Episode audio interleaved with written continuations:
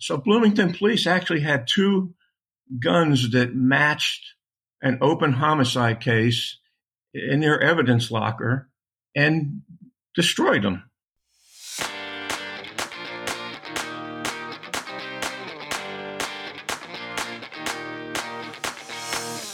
Snow Files, Episode 39, Ballistics Part 2. It's shot rocket science. Q&A. The mission of the Snow Files podcast is to expose the misconduct of the state's attorney's office under Charles Reynard. It is not our intention in any way to disparage the current state's attorney's office or the Bloomington Police Department.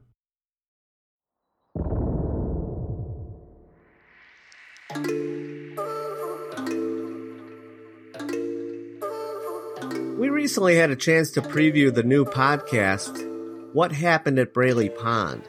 Tam and Lesley, what did you think of it? I absolutely loved this podcast. I thought it was a really good um, way to get people, you know, hooked on a new aspect of true crime right before Halloween. And I liked that aspect of it the most because that's how I got into all these podcasts. I remember as a true crime listener, I was listening to just documentary style podcasts. And then um, I heard a bunch of Halloween episodes from Sword and Scale where they interviewed every other podcaster around here. And um, it was all spooky stories. So, you know, this is great. I love how they used the supernatural to now bring attention to a very young person, I think. I think he was a very young, it sounded like he was a very young, who was, you know, brutally murdered. And I find the people who have been discussing it like kind of credible. I liked it. I did too. I'm really excited about it. The host is Chris Moss, and he's a very well respected journalist. And, you know, you see these paranormal podcasts, and sometimes they get kind of crazy and out there, like Alex Jones ish. It's just so interesting to me that this journalist is doing this story about this murder and then wrapping it into the paranormal because people have had sightings there and stuff. I just think that's the coolest premise just because it's so unique. I'm really excited about it. Now we listened to the first two episodes. Maybe we can talk them into letting us preview the ones that are coming up. So we'll be ahead because I don't want to wait. But I was listening to it while I was working. And in the second episode, there is a stunning interview. Because you know you listen to podcasts when you're working you're just kind of like ah uh, you know and and you're kind of distracted and you're just listening to it. And then when that part came on i was like wait wait what? What did i lose? This is crazy. We let him float out to about the middle of the lake and then we go to leave. We're walking up the steps to leave. We thought he was dead. The whole time. It turns out though that did not kill Christopher. He didn't even slit his throat. He was holding the knife backwards and just left a few abrasions on Christopher's neck. We're up at the top of the steps, and we're ready to leave. We hear the splash, we turn around, look, and he's swimming back in the shore. So we go back down there.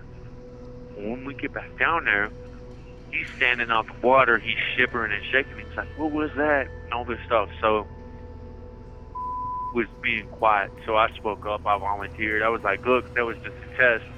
See where your heart was at." Da da da da da. Like I said, dude wasn't he wasn't the sharpest tool in the shed. So, I mean, you can pretty much tell him whatever, and he'd believe it. We're uh, very excited to be working with Chris. Bruce, what did you think of it? Well, I think my thoughts are the same as yours, honestly. Um, I listened to it in the pretty much the same fashion, but I'm really looking forward to it. I think it's very well produced. And I think it's pretty unanimous here that we all highly recommend the, the new podcast. Um, it's an interesting storyline to be sure. Um, I'm not sure I believe in all of it, but you know, I have an open mind and I look forward to listening to it. So I think it's a perfect fit for Snow Files. I think our listeners would love what happened at Braley Pond. And, you know, as always, you could just download it on your favorite podcast player. You can also visit social media and look up what happened at Braley Pond And the Chris Moss is the journalist who is hosting the show and telling that story.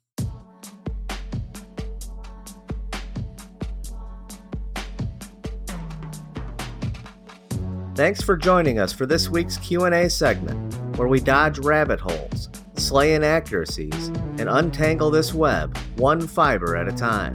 Let's get started.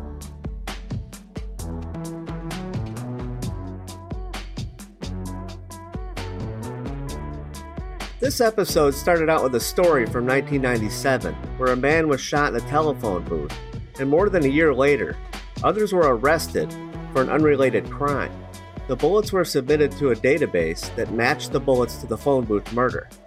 It makes me wonder why these bullets weren't submitted in 1999 before trial. Ray, do you remember when your department started using computerized databases for ballistics? Computerized databases have been around a lot longer, a lot earlier than 1997. I mean, there are some references in in uh, in the reports we received on Jamie's where the bullets were put into like an Illinois state police database, assuming that those are linked up into the the FBI's databases. The information could have been put somewhere. We don't know exactly where it went, what they submitted. It's pretty much anybody's guess what Bloomington Police did. So then the national IBIS database is is that all going into one place or is that basically linking the local databases or do you know? I'm not sure. I mean, New Jersey would feed into, you had a state computerized system and that fed in and would be linked over to the national system. I said some of the report says one, one of the reports on the examination of the bullets, there's a, there's a note about entering it into the Illinois data system. So I don't know if it was linked up to FBI. They all have their own requirements of how much information that should be put in. If they had the information, I would assume it would go up to the national computers. So on that report that you're referring to, I guess it was the Illinois State Police that that went through so, were there any results, or was it just that there were no hits, or do you know? There were no hits. There were no hits on it at the time. At the time, and we can only assume that if it's in there, when they get more information, it's it goes back and compares. I, I don't know how those those work. It would be a waste just to put information in and it never come back. You know, they, they never look at it to compare it with anything. So with the AFIS database, it was like the fingerprints were deactivated. And do we know that this works the same way or not? Or this hasn't even been submitted into the national database. It was only the ISP at that time. The note says about the ISP, yes, and that's okay. it. And we don't know if it goes further. We don't know if it's continual.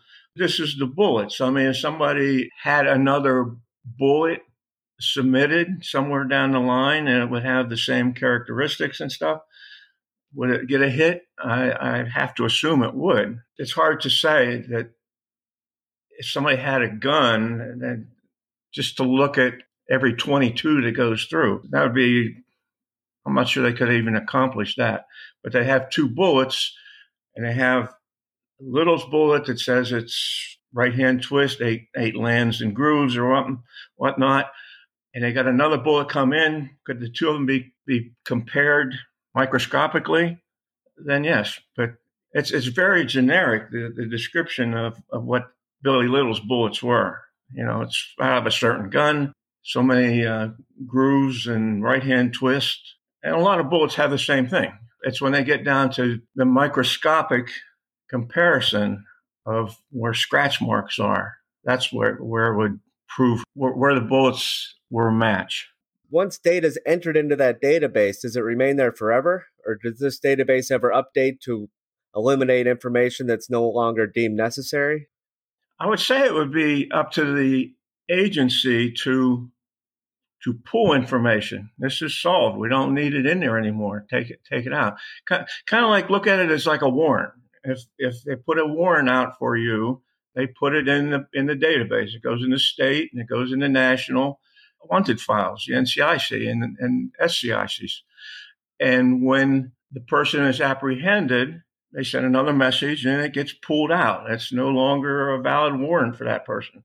If Bloomington put it in or the Illinois State Police put it in and didn't send a notice that this case has been solved, I would assume they would be responsible for taking it out. But I mean, we all know that some people have, have not pulled out warrants for people and got picked up a couple times. It could happen. And I do believe you've answered the next question about how bullets are compared in layman's terms. Do we want well, to elaborate on that any further? What they're comparing, there's rifling down the barrel of a gun to make the bullet fly straight. Otherwise, a bullet would just tumble. And every gun has certain characteristics. I mean, some some have four lands and grooves. There's like a raised ridge in a in a, a valley. Some have six, some have eight, some have have have more than that. Some go to the right. Uh, I mean, generally most of them go to the right. I think Colt may be the only gun that has a left hand twist, and it is the the depth of these grooves and these lands and grooves that's how they come up and say a bullet was fired from a, a certain type of gun. Just like in the initial report for Littles, the state police came out and gave a list of a dozen different types of guns that have the same characteristic. I think it was six lands and grooves, a right hand twist, and it could have been made by that list of guns. I don't know, remember it off the top of my head. Everything else would be eliminated. You know, a gun with four lands and grooves could not have fired the bullet that killed Billy Little. Same with the gun with eight. It couldn't have fired it, you know. So that's what that's why you didn't see lists of like Smith and Wesson and stuff because they have a different characteristic. Colts twist to the left, these twisted to the right. A Colt gun could not have fired this bullet that shot Billy Little. But that goes to your point. We mentioned it in the podcast too that when you get down to the little scratches and all the little minute details, it comes down to an expert examination of the the gun uh, microscopically. Correct? Right. They have to take. They have a gun, and generically, maybe a Colt would make a left hand twist with eight lands and grooves. When you have that, you have the bullet. Now, if you have a gun to compare that to, they fire another bullet out of that gun. And just wear and tear on the rifling inside the gun is what gives the unique characteristics on the bullet that says, okay, this is the gun that fired that specific bullet. You can have thousand different Colt guns, but each one would match up like, like a fingerprint. Everybody's fingerprint is, is unique, and the lands and the the scratches and such that would appear when it went over like a a rough spot in the rifling would make a specific mark on every bullet. And that's what they compare microscopically. Lesley, we have heard a lot about the ballistics in this episode, but can you remind our listeners about the actual cause of death that occurred due to the bullets? Well, we remember Bill was shot first with one bullet that went through the left shoulder, like right under his clavicle, and then it exited kind of on a diagonal and it went through his ribs, his left upper lung, his pulmonary artery, both atria of his heart. So it went through a diagonal and then hit both of the atria. And that's because the top of the heart is not you know, left, right, up, and down. You know, it's already in there on an angle. So even though the bullet goes through an angle, it sliced through the heart, the top portion of the heart, left to right. And then the next bullet went in kind of like near his uh, sternum, um, in the area of his sixth rib. And it went in on less of an angle and it went through both ventricles of the heart, which are, you know, closer together, left and right. And then the bullets did were collected from him and he you know, he bled out in his in his chest cavity. So when you shoot somebody like that, their heart just loses all pressure and all pumping. So he died of his heart not working. And I think that child, they said it would have been within minutes from hemorrhage shock. So, with that being said, these bullets were harvested from his body. And in this episode, we're looking at the ballistics as far as patterns go. But Tammy and Ray, have there ever been any other DNA removed or any other kind of evidence from these bullets since it's the only thing that we talked about belonged to the killer from the crime scene? So when when Ray and I spoke with the DNA lab director, George Schiro out of Mississippi, he said that DNA from the perpetrator may be present, but that there would be so much of the victim's DNA that it would just basically take over the entire sample, that you wouldn't be able to retrieve one small part from someone loading it compared to the whole DNA that's in that victim's body. That's how I understood it. Is that is that how you understood it, Ray? Yeah, exactly. I mean, obviously, uh, the suspect would have to put the bullet in the gun and handle it, so there would be his DNA on it at that point.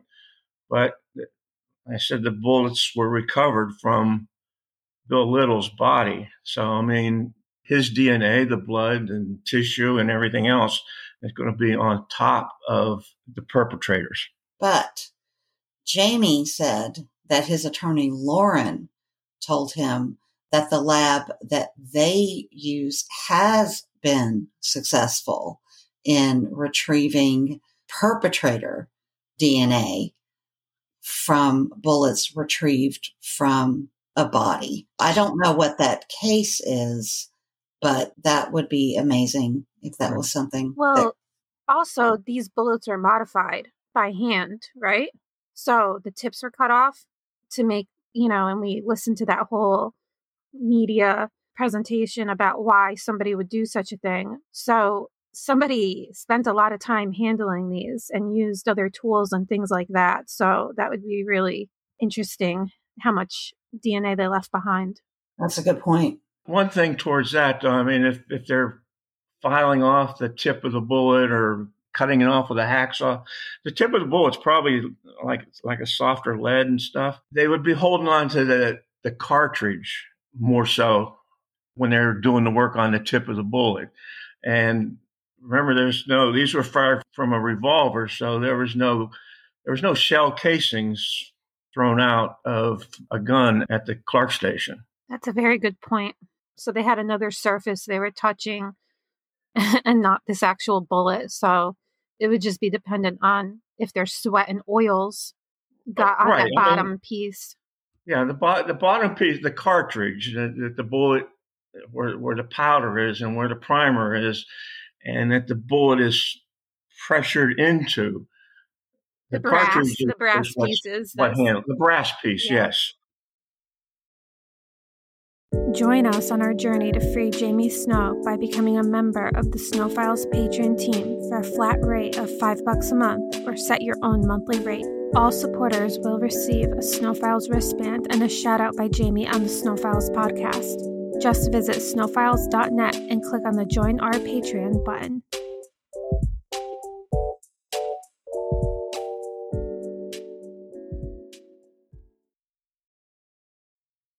Ray, there were several local comparisons to the bullets. I know you did a lot of work on that. Can you give an overview? And also, wasn't there something about a gun being destroyed that was signed off by uh, State's Attorney Tina Griffin? In our FOIA request about the well about that whole case, we asked for the the case files for the crime, and there were different reports in there from uh, other comparisons that were made and different guns. Most of them were, were kind. Of, it, it was kind of like I said before. We have a description of a of a certain guns that would fire this bullet, and I could never understand how. Uh, one of the reports they submitted a BB gun.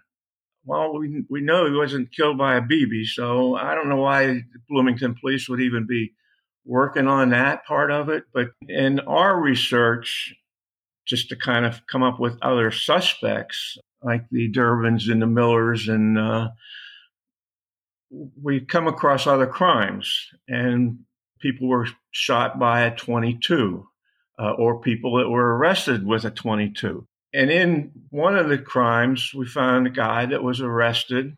He actually had a Rohm, which is a German gun. That's one the, that was the first gun that was listed on the Illinois exam. What they come up with, it could have been fired by this this German gun called a Rohm. And they had one. And this, he was arrested in 1995. So this is an, an open homicide case on Bloomington's books in, in McLean County. They took it from him. They had the gun. They put it into evidence. He went ahead with his crime. He was convicted of, of robbing, robbing a grocery store. And the gun is sits in evidence. The case is done. It's sitting in evidence yet. And um, eventually, I, I, did a FOIA to find out what happened. Where's where's the gun at now? And in the, the response to the request, we get the papers of that were submitted that the gun was destroyed by, and it's signed off. I mean, uh, in, in New Jersey, we had to get the prosecutor to destroy evidence. You know, the case is done. Uh, you got to clean out the evidence lockers and such, and they have to have permission. And guns are sent to a certain place that would melt them down and get rid of them, destroy them. Drugs went somewhere else to an incinerator, stuff like that. So Illinois probably did the same thing, and they had to be signed off on approval of this. And the person that signed off on this is Tina Griffin. Now, Billy Littles was in 1991, and this gun was found in 1995. Common sense. I mean, this is, we're not talking Chicago where it had murders and more murders and all kinds of uh, information passing through, but I would think you would see the name of a Rohm gun come through and you have a have an open homicide. Say let, us test this. If nothing else, you could fire and say it wasn't the gun and, and be confident of that. To add to that a little bit, the same list that they gave of all the guns, it was probably two dozen, three dozen guns were all destroyed at the same time at, at one on one approval. One was this Rohm that I'm talking about with the with the robbery, but on on the same list there was a second one a Rohm 22 long rifle. And when we get the case number, and I looked that up, it was couldn't get a whole lot of specifics on it, but it was a gun that was confiscated from a juvenile that was reported as a suspicious person walking down the street. So Bloomington police actually had two guns that matched an open homicide case in their evidence locker, and destroyed them. We've checked and looked to see if they had policy to say before you destroy a weapon, you have it test fired or do some kind of a, a, search on open cases, anything like that. They didn't have one that we found, or they didn't answer to my request.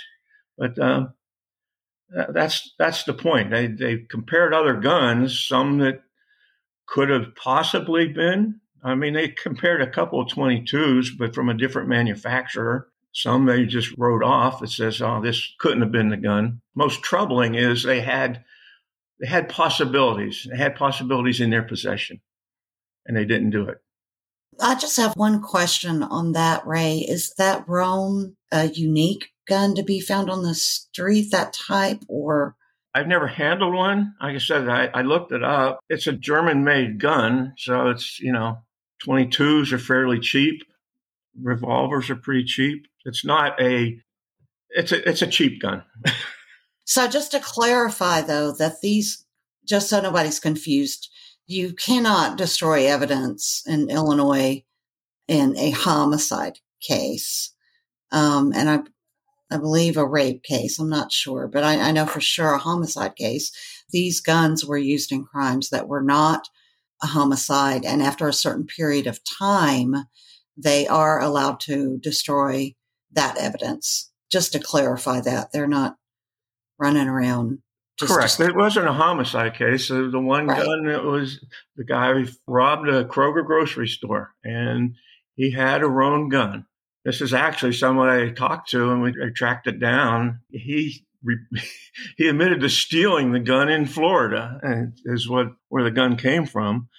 The second gun that was there, like I said, it was a it was a juvenile. A group of three juveniles were called in, and police went and they stopped them. They searched them, and that case was in 1994. So again, both of the times they took these guns from people, they had an open homicide case going on. But one was reported as a suspicious persons and no other crime. The juvenile was arrested for possession, I assume, but there's you know juvenile records we couldn't get anything more than than the incident report. And the other one, these were properly destroyed. Like I said, it, it puts it down that, that the case is done. It was related to such and such a case. Then it's a signature of a state attorney, and Tina Griffin signed off on them. As we discussed in the podcast, there was out of state and international comparisons to the bullets. I found that to be pretty interesting. Is that a common practice in cases like this? with bullets and other crimes, there's there's different reports go up. Like in Billy Little's case, they filed uh, it's a VICAP report. It's, it's it's run by the FBI. It's like a report for um, violent criminal apprehension program, something like that. And they put a report in. It says, okay, we had a we had a homicide, and it's. Uh, it's open. We have a we have suspect, or this is a possible suspect. We have descriptions and they have information that was, you know, the, the victim was shot by a 22 uh, in a gas station, and and that goes out, and then other departments get those reports and can see and compare. When when the next department puts in the same kind of report, they compare it. Say, okay, well, in this one case here, it was Canada. Canada says yeah, we have a 22, somebody shot by a 22. Uh, the description of the suspect is, is similar, and they put the two agencies together. And then it goes from there, and they make a closer comparison about the crime. And uh, yes, I mean, Canada responded to this. Other agencies that had, uh, there was there was one in Indiana that, that contacted. They had a gas station with a was a, a, white male as, as a suspect, but that was supposedly a 22 also. That was over just, in fact, Bloomington police sent investigator over to that, that department and compared the crime kind of in person. The Bloomington sketch artist actually made a composite for that other department. So this is nothing unusual that being compared to all of these different states. These are just more or less hits uh, from reports that are coming out that are similar. It just seemed really odd because, you know, as we talked about in the episode, that Blind River murders didn't have anything. As far as I know, the dude was never even out of Canada. He was in Canada, he stayed in Canada, he went to prison in Canada for other crimes. So it just seemed really, really weird to me. Even the Canadian police were like, why, why are you, com- you know, why do you think that this crime is related? I guess is what, what the note said. So it just seemed really odd, but you're saying that that's not unusual to get out of state hits like that. No, because if, if like Washington or somebody, some other state put in that they had a gas station robbery and uh, somebody was shot with a 22 or somebody even a, a shooting, they all get the, when the reports hit the computer and the computer compares, you know, similarities. It was a young guy, it was a gas station, it was a gun. I don't know what the uh, algorithm is that that makes the hit pop up and sends the message to Bloomington and Washington. But there's some certain similarities, and then the cops on the street match them up. Okay, well, there's no way this was the same person. Mine was a white juvenile, and yours was a, an old black guy. So there's no comparison. And then it's that, that part's done. But they've got the the information goes in, and there's some kind of similarities that that generates these hits. You know, as we uh, discussed in the podcast, we obtained through FOIA requests um, the newsreel, and there was a lot of interesting stories in there. What do we make about all that? I just think that that was odd. It would have to be related to the bullets, and I was just wondering if they're if they're thinking that those are rhino the rhino bullets. I, I couldn't see any other stories that seemed related to it, but it you know I, I guess maybe they just sent they asked for that story and they sent them a reel that had different stories on it. Do y'all agree that it would have to be related to the rhino bullets? Yeah, I think they were trying to educate themselves on why this would happen and you know if they could get any other leads from it because it is a really bizarre thing that some gas station robbery somebody would go through that extent if those are meant to be hurting people who are wearing body armor why would somebody use them at a gas station so maybe they're just like racking their brains i do remember truth and justice talked about this and had the same conundrum like why would somebody do something like that, like a, a street criminal. And um, I think that they surmised that somebody like showing off that learned about this technique and was like, oh, well, I'm just going to do it too. So maybe the police were just perplexed and, you know, wanting to find out why someone would do that.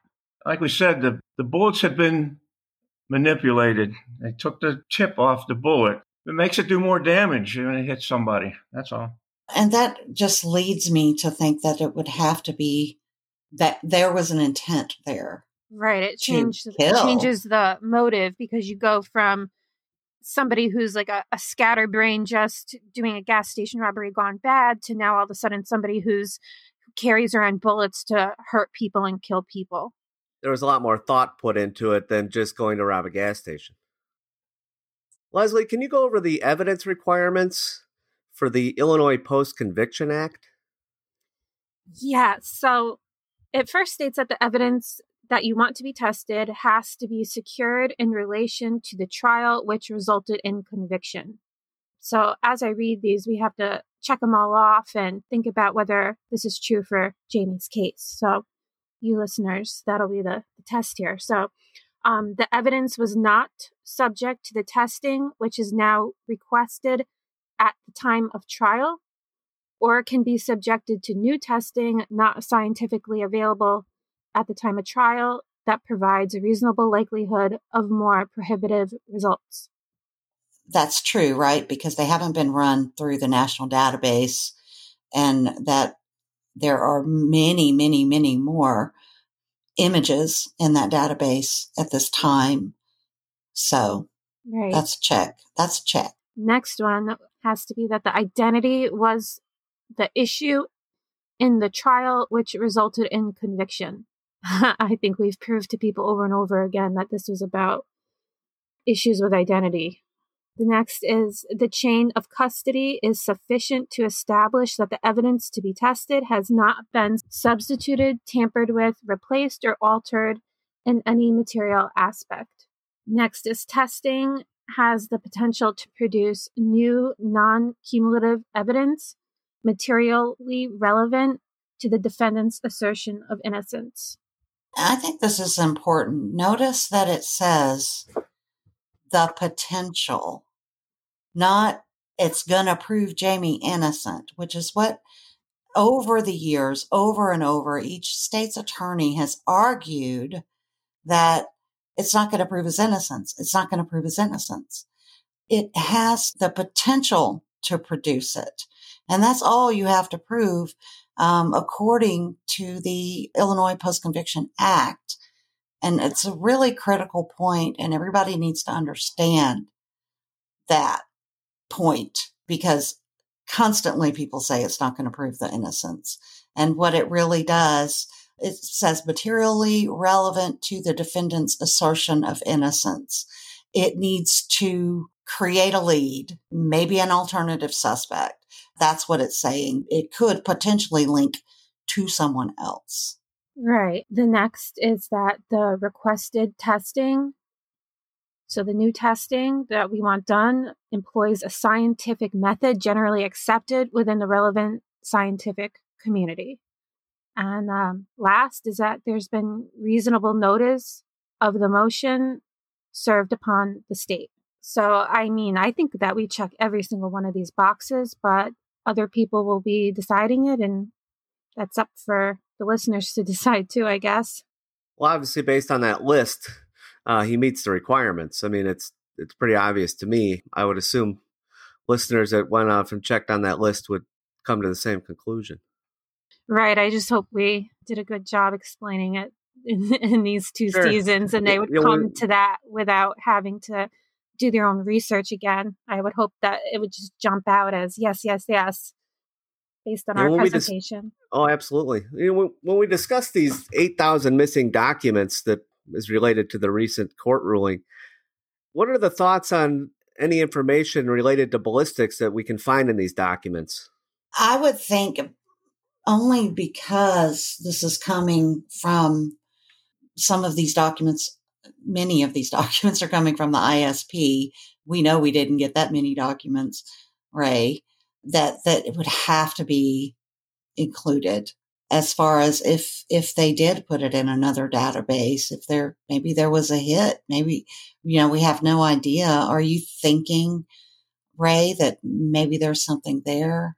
We we don't know exactly what will come out of all of them like you said they may have gotten a notice that there's another possibility of a hit on on a bullet or anything else that wasn't revealed to us. I mean, I don't think any of the discovery that they got originally about some of these other crimes, I'm not sure that's going to appear in there. I mean, that's that was on our research that we were looking for other suspects. That uh, who who knows what else?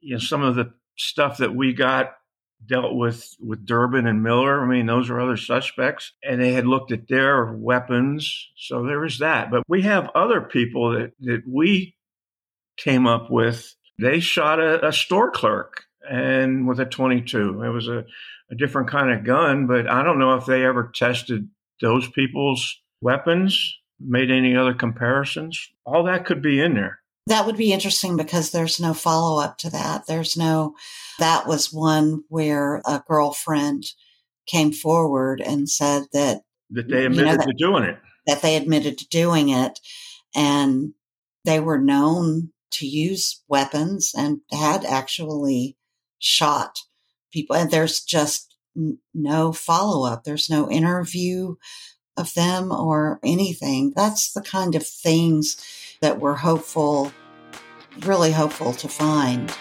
in these documents. Well, that too, and that, that uh, Lauren is uh, a lot more thorough than Riley and uh, Pistol were. Absolutely. We invite any witness featured on the Snow Files podcast to come on the show to give their point of view or to clarify anything that they think might have been misstated. If you have any information that may help Jamie, please call the tip line at 888 710 SNUB. There is a $10,000 reward for any information leading to a new trial or the exoneration of Jamie Snow. The tip line is free and confidential